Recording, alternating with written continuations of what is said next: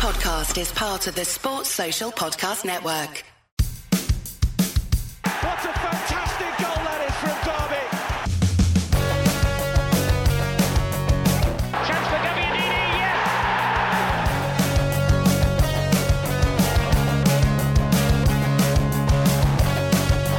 Here's comments. Derby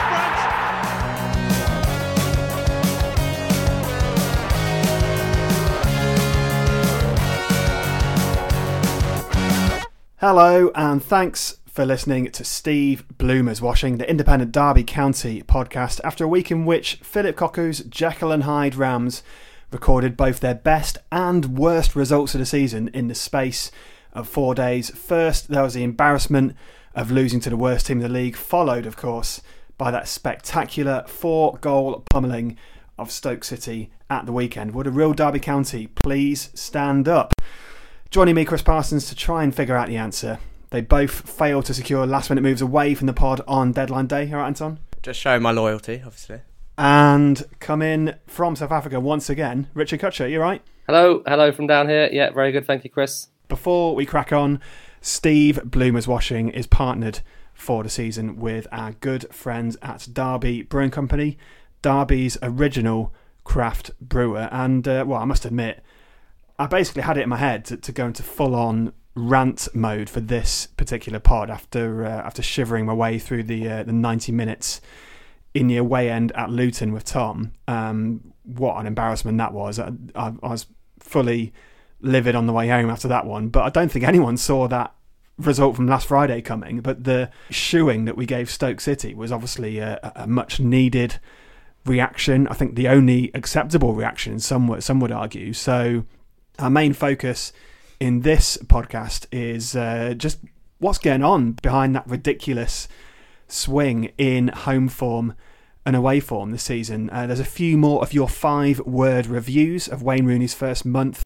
as a Derby County player thrown in as well. Uh, we're going to have another go at goal of the month because, um, full disclosure, we went too early in our last episode and I actually forgot to factor in the game against Stoke, where obviously we scored four bangers, and uh, an analysis of Derby's activity in the January transfer window in a segment which will probably last about 10 or 20 seconds, I think.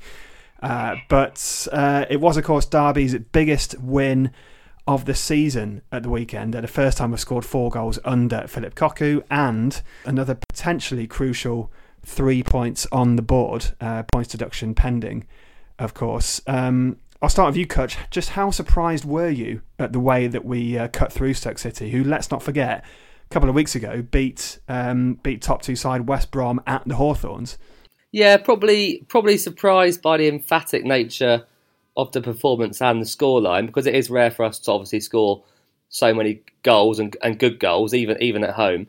But to be fair, I was I wasn't losing my mind over the Luton result like like some of you guys were. So I was probably more optimistic going into that game. We were, we were pretty good at home and we're atrocious away. It's not really rocket science. So I was kind of expecting a reaction. Um, we're putting so much pressure on ourselves at home, though. We, we have to keep getting these results, and it's it's not going to be sustainable. To be honest, is it? If we're average, if we're averaging two points a game, which is fantastic at the moment, can we can we keep that up? If your away form doesn't improve, then we'll have we'll have to keep that rate up to steer clear of relegation with or, with or without point deduction. But I thought it was that incredible performance. I couldn't I couldn't catch it at the time because there's a blackout in South Africa, unfortunately.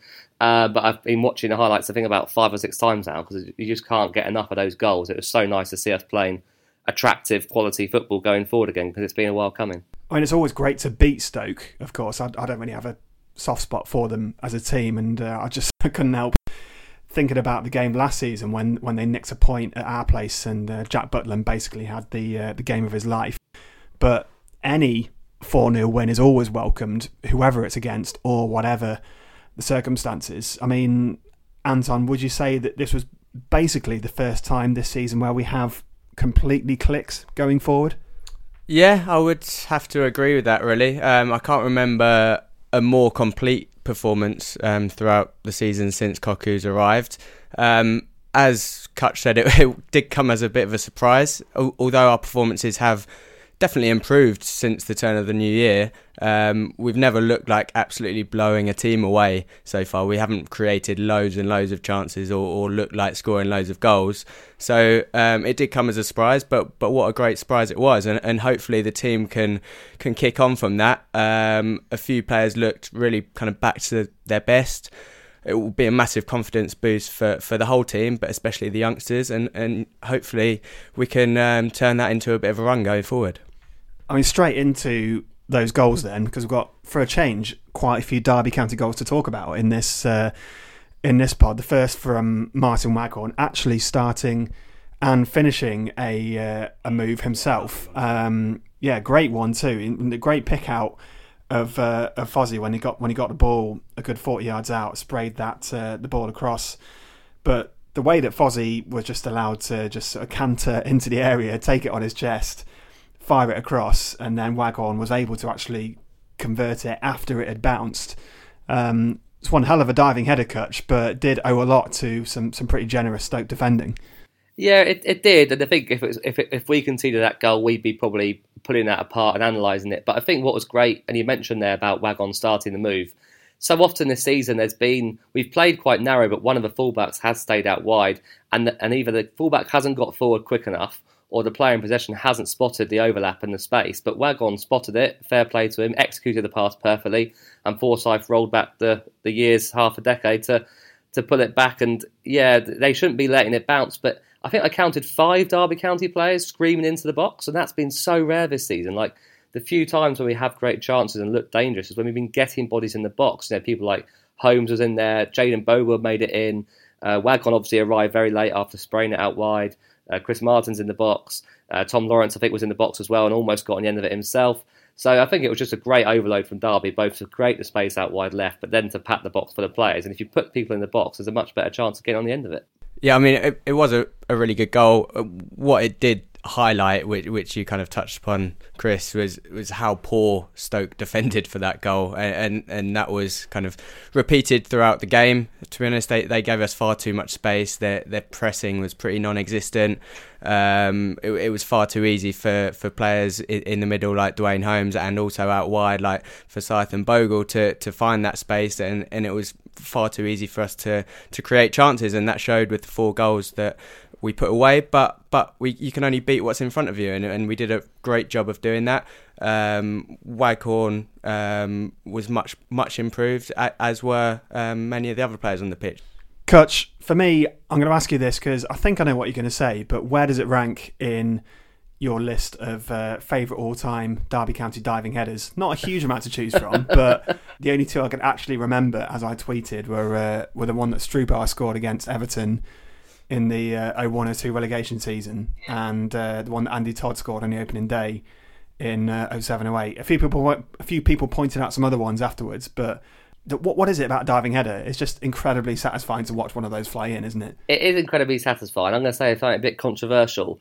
Is it a diving header if it's on the if it's bounced? You know, a bit like a volley is a half volley after a bounce. Is it a half diving header? Is it a half header? A volley comes from the fact that it's hit without the ball bouncing. Like the, the diving yeah. header is it's called a diving header because it's just a header where the person's diving. I don't think I don't think where the ball has come from or how many times it bounces really really matters. So a, a header's a header. A, volley has to be um, kind of in the air and not bouncing because you can kick the ball. Otherwise, it's just a normal shot, isn't it? Either way, I'd say Andy Todd. Um, Andy Todd's header. I know it didn't amount to much really in this great scheme of things, but that was a fun. If, if I remember correctly, that was a really thunderous big centre half throwing his whole weight behind the ball and smashing it in the back of the net with his head. Waghorn's was a bit. I don't want to take anything away from it because it was a good goal and a great move, and and and, and Waggy deserved it. Um, but you know, kind of bouncing off the floor, kind of collapsing over on his chest and nodding it in, isn't quite as uh, quite as appealing as the Andy Todd uh, Andy Todd version. Do you both remember? Going massively off track here, but um, I think my favourite diving header of all time is um, in Euro 2004 you remember when um, Sweden beat someone 5 0 and Henrik Larsson scored an amazing diving header? Do you remember that? It's quite a niche goal. That one and, and Van Persie's goal at the World Cup. Uh, for oh yeah, that was oh, good. well, yeah, yeah, yeah, yeah. That was like a diving header over the keeper, which you don't see every day, do you? I'll um, I'm going to stick some of these on YouTube after because uh, just for my own benefit, really. Uh, Chrissy Martin though, he was uh, talking about rolling back the years there. That was like the second goal, vintage Chrissy Martin. One hell of an assist from Duane Holmes as well. The uh, the way because it's actually if you watch it again, the way that Holmes gets the ball, like Waghorn really fizzes it at him. Like he he does really well to take the sting out of it and turn his man at the same time. And the way he just slipped away from those two two Stoke players, we've seen him do that, you know, time and again, but uh, hasn't always quite been an end product. But yeah, the fact that he got got it under, turned his man, got away, played in Martin, and then uh, well, as I tweeted again, the uh, if Tom was on, he'd have, he'd have called that one a great uh, a great touch and bang, a touch and bang catch. It was uh, an instinctive touch and bang from uh, CM19, wasn't it? Yeah, he just doesn't muck about in front of goal. You know, he doesn't tend to really overthink things. I think if he's got time, he can sometimes place it. Uh, but he just hit it hard straight through the keeper. I think Jack Butland's still falling over backwards at the goal today. Um, but yeah, incredible. That was, as you said, vintage Duane Holmes turning his man, using his um, kind of real um, electric pace to get away over the first five or ten yards. And uh, Chris Martin's movement was perfect. You know, Duane Holmes drew the man on, and, and Chris Martin's in, and it was uh, just a great a great piece of uh, classic centre forward play. To be honest, everything involved the movement and the finish. Uh, you could say that Jack Marriott, if he was on the pitch, he might have done something similar. Probably Waghorn may have overcomplicated it, but it was it was classic Chris Martin, and yeah, I really hope he's fit enough to to keep uh, playing the minutes. Anton, uh, Chris Martin himself, or uh, or Wardrobe 2.0, as, I, as I'm now going to call him, he uh, he just analysed it on his own Instagram page by saying uh, sometimes kick it really hard in the goal. Keep you can't simple. you can't you can't argue with that, can you? And that's exactly what he did, and what a goal it was. You love to see it. Uh, goal number three. Um, I mean, basically what we've all really been waiting for, what we all hoped would happen, and it did happen in the end. Just uh, you know, just just vintage Wayne Rooney, as uh, as I think Owen Bradley said on uh, on comms. Um, it's it's actually quite a difficult free kick to execute, really, because the wall was there, didn't have that much to aim at, and Butland isn't a small keeper, but to uh, to get it round the wall and curl it, it sort of started slightly outside the post, but curled just inside, so it was out of Butland's reach. I was trying to think about this earlier. I can't really think of Rooney banging in that many free kicks like that. I guess the only time he, he's done it is maybe later on in his career when he's just taken every single set piece for like DC United or, or Everton. Um, but one from one, you know, even in all the hundreds of goals that he scored, Kutch, I'm I, I'm going to put my neck out and say that I think Rooney's going to be pretty proud of that one. Yeah, I think so. I mean, I think it's always nice to see one of those. You know, there's so many free kick takers now who rely on the kind of a bit like Harry Wilson or the Ronaldo technique of you know hitting it with with the laces really of a knuckleball, I think they call it, hitting it really hard to make it move in the air. Um, and there was obviously a lot of skill and technique behind that, but for me, that always seems like a bit more of a, of a potluck strike, and I'll probably be picked up on that. Whereas the kind of the Beckham, traditional Beckham, or I think the old Juninho curler into the top corner is still my favourite type of goal. We haven't seen, I think Mason Mount scored one or two like that last season. I think Rooney scored one like that on his debut for Man United in the Champions League. I think one of those three goals was was a free kick. Great to see it happen, and hopefully teams will think twice about committing fouls in around the box, which is which is a benefit in itself. Yeah, I mean, I, I, I slightly disagree with what you're saying, Kutch, about uh, knuckleballs not being a very good technique. It's certainly a very good technique, but a different one to what Rooney showed. Um, you you actually rarely see free kicks scored from that distance, as you mentioned, Chris. It's it's so hard to get it up and down over the wall for, from that kind of distance. You normally need a, an extra five yards to to be able to do that. Normally, it goes kind of the other corner and try tries to catch the keeper out a little bit, but um, Rooney just did it to perfection, really. Um, nothing that Jack Butland could do in, in, the goal. I quite enjoyed the little uh, drama before it was actually taken because Waghorn was, was, lining up as, as if he was going to take it, um, kind of put Butland into two minds, um, and then Rooney absolutely smashed it into the top corner. Sort of reminiscent of when uh, when Mount and Wilson used to pretend to have arguments over the free kick last season, and then Wilson would inevitably stick it in the uh, in the corner. Um, goal number four. We're going to come on to goal the month later, but uh, Jayden Bogle, Kutch. I mean, when he when he runs onto that ball um, and then unleashes it, just a, an absolute an absolute thronker, an absolute unsavable howitzer. I mean, the thing that I loved about it was that uh, Andy Hinchcliffe on Sky claimed he did that lovely thing that commentators do, which makes no sense, where he said he could have had two goalkeepers there and they still wouldn't have saved it, which just isn't true. But despite that, just an absolute rocket, wasn't it? Yeah, great. Again, really great uh, play as well for Bogle. I think he just moved forward, hadn't he? I think he actually onto kind of right wing just before that. Uh, so he had the space in front of him, and Rooney, Rooney found him with a you know perfectly weighted ball after Max Bird, I think, won it in the centre of the park. And I think Bogle just put his head down and, and smashed it, um, which I think he's been told to do a bit more often because he can be a bit too overly overly fancy. And he was just about to get caught, wasn't he? I think he was there was a player, I think it was the left back coming to tackle him from behind. And I thought he was. When I saw the highlights, I thought he was about to get it nicked off his feet, and he just got the ball away on time. And yeah, Jack Butland, uh, absolutely no chance. It was it was passing before he realised.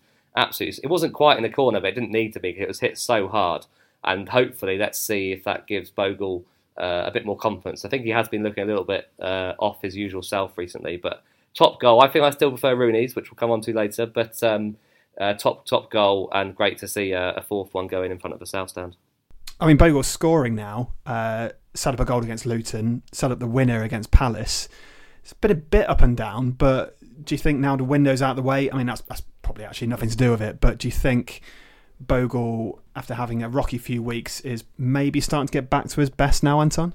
I, I really hope so. Um, as we say, we'll come on to goal of the month later, but that, that was certainly the most pleasing goal for me um, of, of Friday night to see Bogle kind of really celebrate that goal. He really looked up for the game on Friday, looking back to his best, kind of driving runs into the box, um, creating chances, and hopefully he can really kick on from that because it, it hasn't been his best season. Um, he, he's still young, he's still learning the game. Of course, he's not going to have the um, the consistency of a, of a 25, 26 year old, but it, it, he'll he'll have learned a lot from this season already, and and hopefully. The, these last two games will, will give him the confidence boost that he needs and he can really kick on now he's getting there, Kutch, but there's no denying that he hasn't been quite as good this season as he was uh, in his breakthrough season last year. I mean, uh, you know, call, call, me cynical, but do you think maybe he's started to believe his own hype a little bit? Has that come into it for you at all?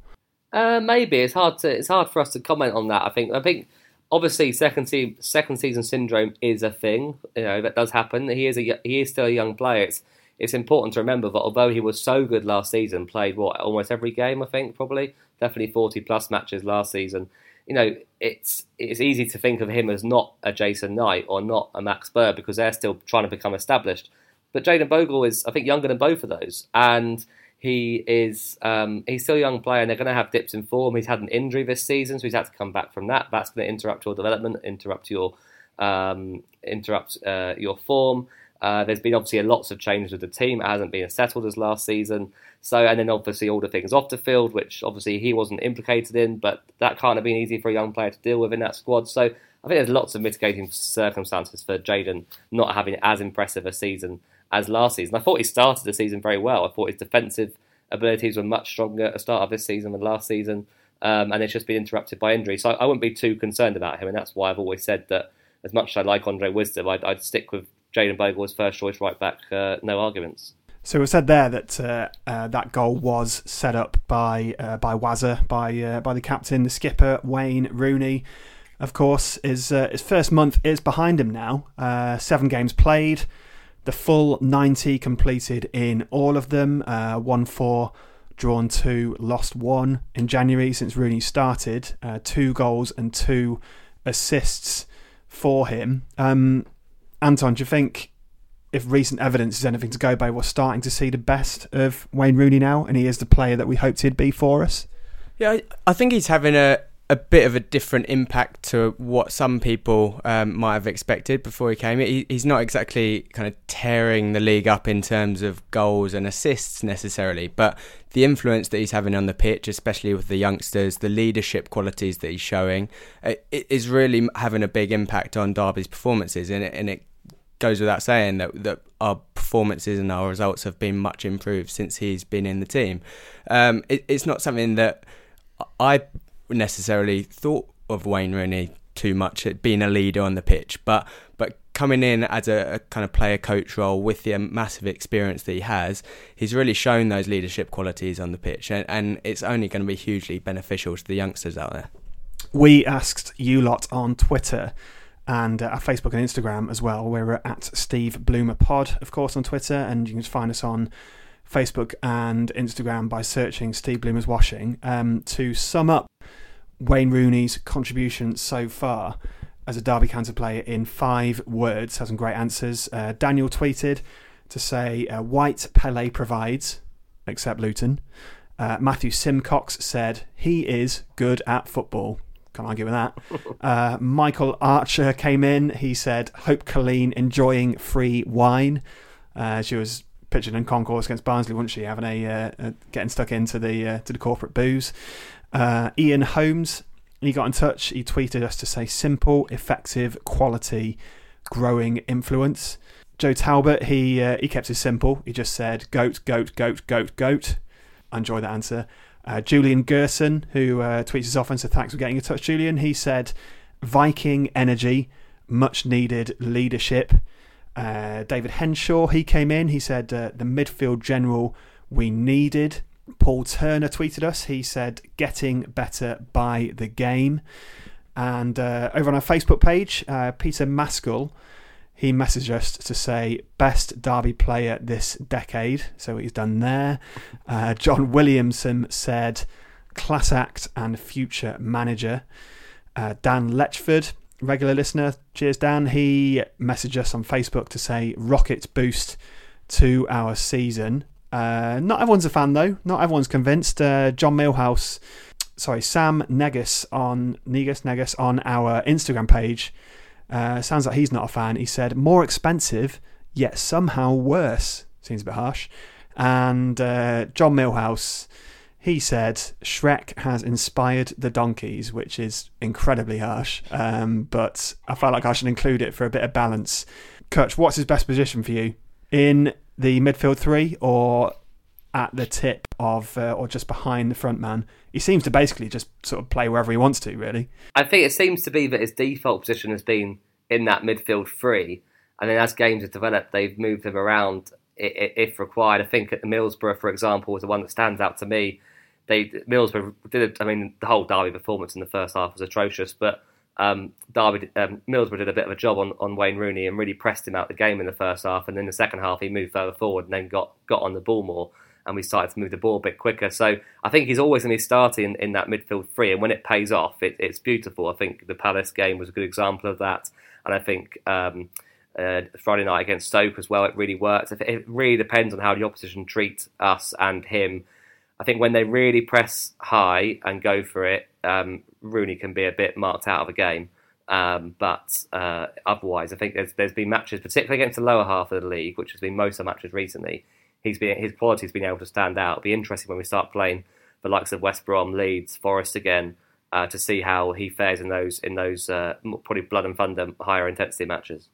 So um, Derby's next game, they uh, faced Northampton in that cup replay, and uh, we're actually putting this out on the day of that game. So depending on when you're listening to to this pod, we may already be out, we may already be through, we may not have actually played. But um, in a second, we'll take a look back at the uh, at that disastrous night in Luton. We'll assess the activity from Derby in the January transfer window and uh, have another go at Golden month just because we're that forgetful. But uh, as I said, you can subscribe to Steve Bloomer's Washing, the Derby County podcast. You can find us on SoundCloud or on Apple Podcasts or Spotify. Hi, this is Craig Bryson, and you're listening to Steve Bloomer's Washing. This is the second Derby corner in the opening couple of minutes of the half. It's come out to Francesco Baiano, and a goal! Derby County taking the lead. Inquest in the Everton defence, and it's the new boy Esteban Fuertes who got the final touch, and he could not have believed the amount of room he was given.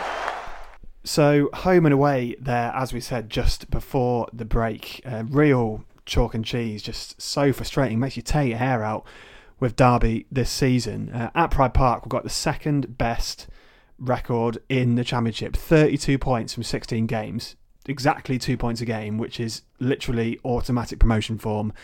Only two defeats this season at home, but away, 22nd in the championship, one win, five draws, and eight defeats. Eight points from a possible 42, which is quite clearly relegation form. Kutch, what you put it down to? I'm sure there's no simple answer, but is there anything obvious that you can pinpoint? I think it's probably got to the point now where it's purely a mental block. The fact it's gone so long, you think about the, the symmetry of, of conceding three goals every single time we go to London in the league. I think probably the start of the season it was probably more a result of just our inconsistency and those small margins possibly going against us away from home, whereas they were going for us at home. And now I just think it's purely a mental problem. Uh, the players got it in their heads. We have been, I know Luton was a disaster and it was not nice to be at, but we have been getting closer. We have been having fewer, you know, 3 0 thrashings on the road. I think an away win is probably coming, uh, but as we know, the fixtures are going to get tougher. So um, I don't know what I'd put it down to as one thing, but I think probably the inexperience as well. Lots of young players in the team and and Cocu also getting used to this league. So I think I'll probably put it down to our inconsistency more generally.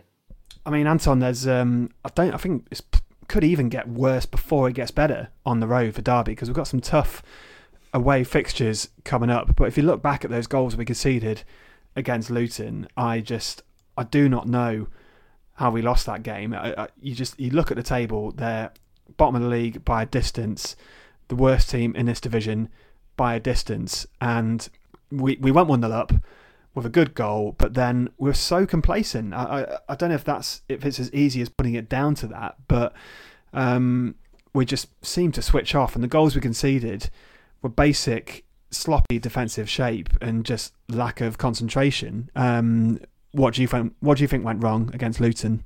I, th- I, think complacency is, is, the key word. I think you've hit the nail on the head. Really, right from the start, we we kind of lacked energy. We we, we seemed to think we could just turn up and get the three points without having to to fight for it. Um, Luton, although they are bottom of the table, they are in the championship. They got promoted last year, so you can't just turn up at an away ground in the championship and expect to get three points.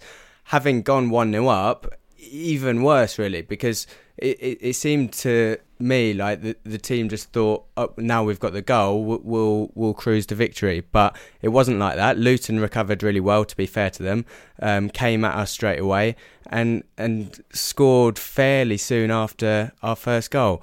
It was so complacent, um, both defensively and offensively, um, and and we never really recovered after that Luton fight back after the first goal.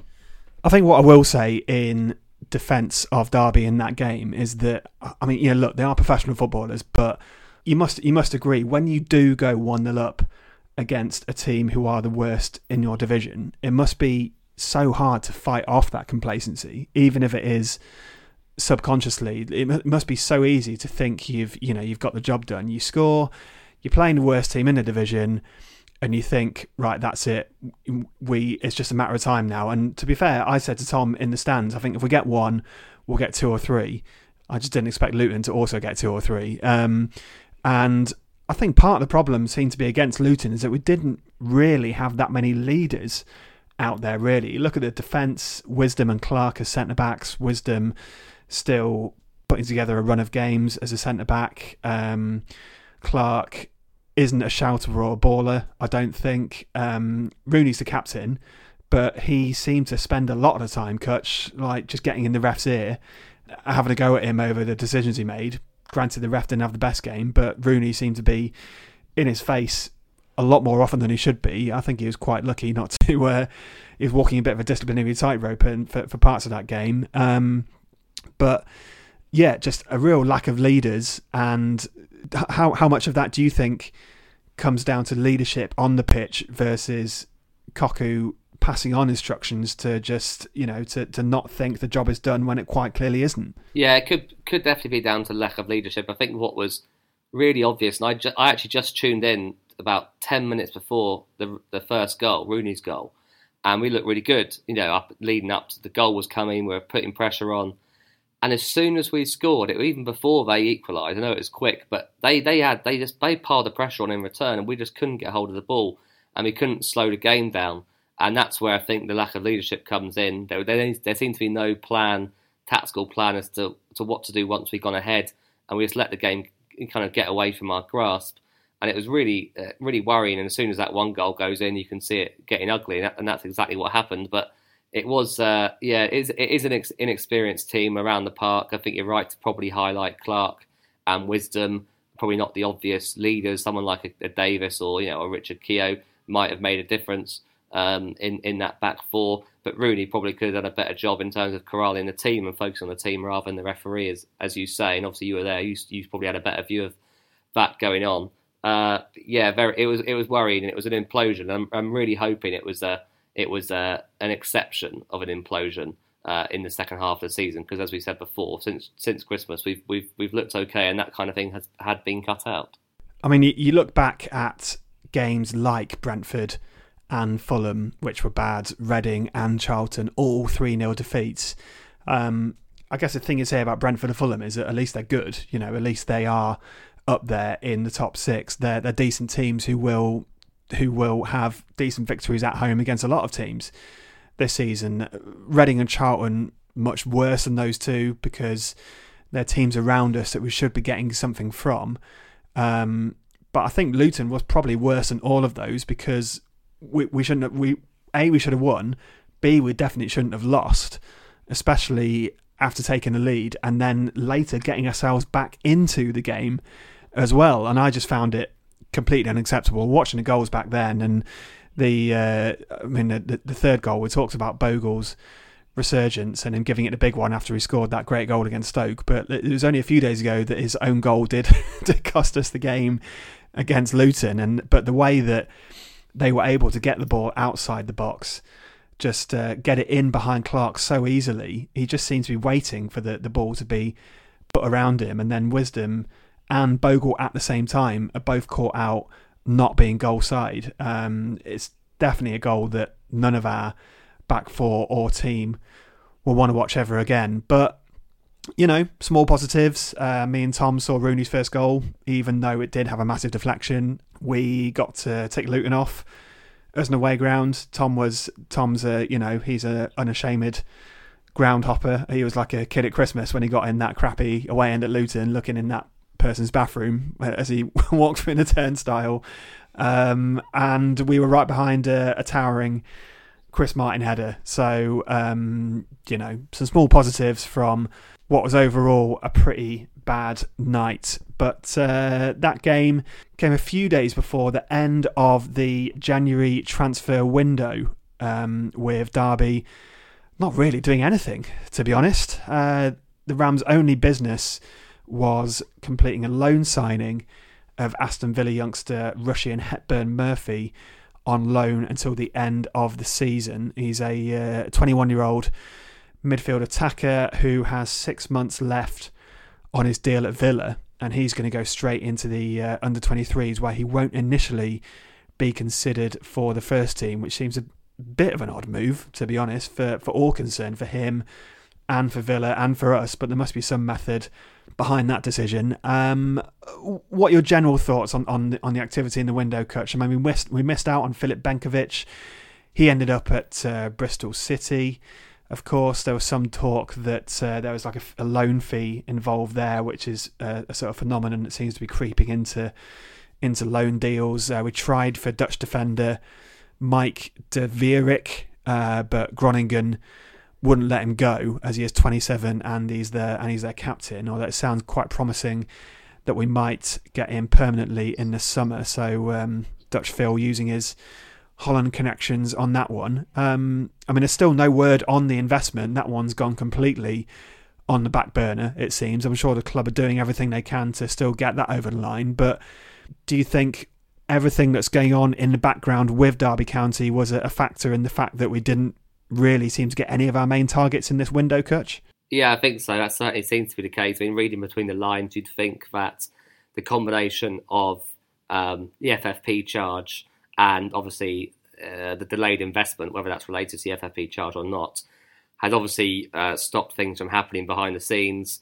Um, Mel obviously seems, you know, if you read into the delayed uh, player wages at the turn of the year, that would suggest that Mel uh, doesn't want to be directly funding the club, um, and that, that is purely speculation from me. Um, so there, I think obviously there wasn't a, there wasn't a pot to, to to to spend money with, whether that's a loan fee for a player or a permanent signing. In the Dutch centre backs case, I think it's a bit worrying. I'm hoping it's just a kind of one window blip while there's uncertainty around the club, and if things get sorted out, whether that's investment or no investment or point deduction or or no point deduction and, and resolution of the FFP, then maybe we'll have a bit more certainty around what we can and can't do in the summer but it definitely was. I, I, was far more upset and disappointed and concerned by the way the window played out than I was by the Luton result. I kind of put the Luton result down as a bit of a a bit of an anomaly in this in this uh, post Christmas period. Um, but the transfer window is much more worrying long term for the club if if indeed the investment is uh, is seriously in jeopardy. Because I think that's going to create much bigger problems for us going forward. I mean, you look back at January transfer windows, Anton, and do you think? it's actually a bit of a blessing that we didn't really complete any major signings because Derby fans know as well as anyone that it's really easy to, to waste money, piss it up the wall in January. Um, so, do you think trying to put a positive spin on it that there is some good that come out of the fact that we didn't go for like a panic loan or a, you know a, a rushed last minute January signing? I mean, I was listening to another podcast where I think Gary Neville or somebody similar has said that the January window is basically for teams who didn't get their business done in the summer. Um, there are obviously lots of reasons why a transfer might not come off. I mean, you have to wait for other clubs to to get their replacements. It's sort of like be, being a bit like being in a in a chain buying a house. Like you have to wait for the other parties to um, to to get the negotiations they want off the table. Um, sometimes, as I mentioned, there are those loan fees, as there were rumoured of this one with Benkovic and Bristol City. Don't know that for certain, of course, but there was some talk about that. And we don't want to end up with another short term fix, like another David Nugent or another Nick Blackman or another Cameron Jerome, who would then struggle to to shift off the books and we end up with some with someone that just depreciates in value or we end up developing someone else's player, especially when you consider that let's be honest, there's a very decent chance, Anton, that this season is going absolutely nowhere. Yeah, I mean, we don't know the the true reasons why um, none of that business came off, but I certainly don't think it's a disaster that that none of it did happen, and and I'm certainly very glad that the club decided not to go for kind of fourth, fifth, sixth choice signings, or eh, whether they're on loan or, or permanent. As as you say, we, we don't want to end up with um, someone who, who's not really going to be the right fit for the club. We're we're clearly towing a, a fairly fine line with, with financial fair play, so we don't have that much money to spend. So why not use that investment more wisely in the summer when when we've got a little bit of extra time to to think about our targets and, and kind of line them up um, much better. As you say, this this season, barring a, a big points deduction, is likely to end in, in mid table obscurity. Um, with, with what ten points behind the um, playoffs, about eleven points clear of relegation. So it, it's going to be very unlikely that a signing is going to make a huge amount of difference anyway. So it's it's much better to wait for the summer. Hopefully, we can kind of have a a good strategy in place by that time, um, and and we'll bring in kind of first, second choice targets as opposed to fifth, sixth choice targets. One of the only departures that we saw at Derby County was uh, Mason Bennett to Millwall on loan. Uh, I've got a suspicion myself that one might turn into a permanent. Uh, highlighted by some fans as a, as, as a possible option out wide this season, where everyone knows we have lacked a lot of quality, and he did make some important contributions under Lampard last season. You think about Wigan at home, the ridiculous freak overhead goal he scored, uh, West Brom towards the end. Holloway last season, the that set up the winner for Jozefzoon, uh, Bristol City away, set that one up for Bogle, won a penalty at Elland Road in the playoffs, but Kutch, I don't know about you, but uh, as much as we want him to, and I think the drink drive incident may have had a factor in this, I just don't think Mason Bennett is a long term answer to, to give us the quality we need um, to, to, to push us on. And let's face it, he has had enough chances. Yeah, definitely not. Definitely not the long term answer as a starting player um, to make a difference for us. I don't think he's, you know, he, I don't think he's a reason to revert back to playing with more traditional wingers, which is Bennett's a bit closer to than the likes of Waghorn. But I think he's, a, you know, I thought he could do a job as a squad player. I think the fact he's been allowed to go out, uh, possibly with a view to leaving permanently in the summer, probably is more an indication that, that Phillip Cocu doesn't fancy him as a player. Um, so yeah, I think I, I, I, a bit like Flojo has been completely marginalised in the past two or three months. Uh, I think Mason Bennett's obviously in the same camp, and if that's the case, then if they can get him off the wage bill um, for the rest of the season, that's probably quite helpful for the club. Obviously, there'll be no fee involved if he leaves because he'll be leaving on a free transfer, and I believe he's too old for us to recoup any money as an academy uh, graduate now. I think it's, uh, I think it's once you're over 24 or something that you, you don't get any money, so um, there won't be any sell-on value for him. Uh, unless they sign him up to another contract, which I, think looks unlikely, although it, it, it was reported it was being discussed before. Um, so yeah, I think it's probably if if Cocu doesn't fancy him, he's not going to involve him in the team, and he might as well get him out. But I think he's I think he probably would have been a, a useful squad player, but Cocu obviously doesn't see it that way. Just uh, just want to put to you both before we have a little look at our second attempt at goal of the month. Um, I think the last few weeks, more than anything, has really highlighted to me how we're not a popular club in the championship at the moment. You think about the EFL charge and the the drink drive incident earlier in the season and the reaction from away fans in the games after that and the general feeling towards Mel Morris and the uh, the, the, spending policy that we've had over recent years. Um, and whenever anything whenever we've hit the headlines whether it's for um, you know, help using a gambling firm to help us afford Wayne Rooney's wages or anything like that. It's always fans of other teams piling in the comments, sticking the knife in whenever there's any sort of bit of bad publicity. And it, it hasn't always been this way. I know after the QPR game all those years ago, most neutrals that I knew and spoke to were, were, were gutted that we were not the ones who went up because QPR were almost seen as sort of what we've almost turned into ourselves, like a, a, team who unashamedly bend the rules and, and do whatever they can to cover their costs. Anton, I mean, do, do you think right now Derby County are one of the most disliked teams in, in the Championship? And if we are, how does that make you feel? I mean, I, I think we're certainly up there. Um, Mel Morris's antics off the pitch have probably been the main factor in that. Um, I would say there are definitely a few other teams who run us pretty close. Leeds certainly being one of them. Um, I'd like to think that teams probably hate Leeds slightly more than us. Um, but I mean, it doesn't really bother me that much. I'd, I'd rather be a dislike team than a nothing team like Preston. Kutch, do you think I mean, uh, everyone dislikes Leeds just because they're Leeds, but do you think we need to adopt the uh, the Millwall slogan of uh, "No one likes us, but we don't care"? Yeah, I don't think that. I don't think that quite suits us. That slogan. I think, yeah, as as you both mentioned, no one likes Leeds, and that's more of a, a historical thing. And then being probably the giant club in this division, uh, that's probably why they they get that reputation as well, particularly in this league. And it's fun to watch them collapse. But uh, for us, yeah, I, I, can see, I can, I can, I can understand why other fans of clubs don't particularly like what's gone, gone on at Derby in the last couple of years. Obviously, the drink driving thing is not helpful, and, and I think the clubs are within their right to have a go at us and our players about that. I think that's fair. I think that's fair game.